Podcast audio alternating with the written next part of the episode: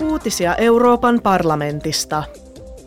Talous- ja raha-asioiden valiokunta järjestää tänään vuoden ensimmäisen rahapoliittisen vuoropuhelun Euroopan keskuspankin pääjohtajan Christine Lagardin kanssa.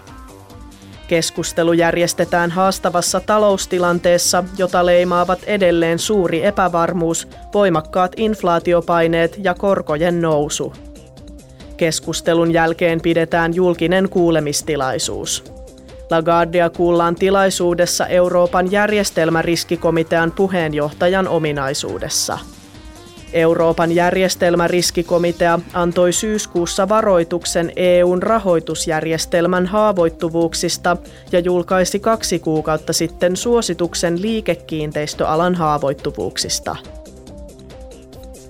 Ihmisoikeuksien alivaliokunta järjestää huomenna julkisen kuulemistilaisuuden, jossa käsitellään Algerian ihmisoikeustilannetta. MEPit keskustelevat ihmisoikeuksien ja oikeusvaltioperiaatteen viimeaikaisesta kehityksestä Algeriassa. Kuuleminen järjestetään yhteistyössä suhteista Maghreb-maihin vastaavan valtuuskunnan kanssa –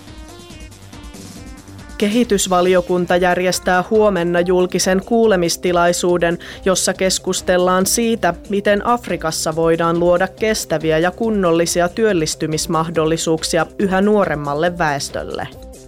Afrikan 15-24-vuotiaat nuoret muodostavat noin kaksi kolmasosaa maanosan väestöstä. Siksi työllisyyden kasvu ja inhimilliset työolot ovat kestävän kehityksen kannalta tärkeitä. Uutiset toimitti Euroopan parlamentti.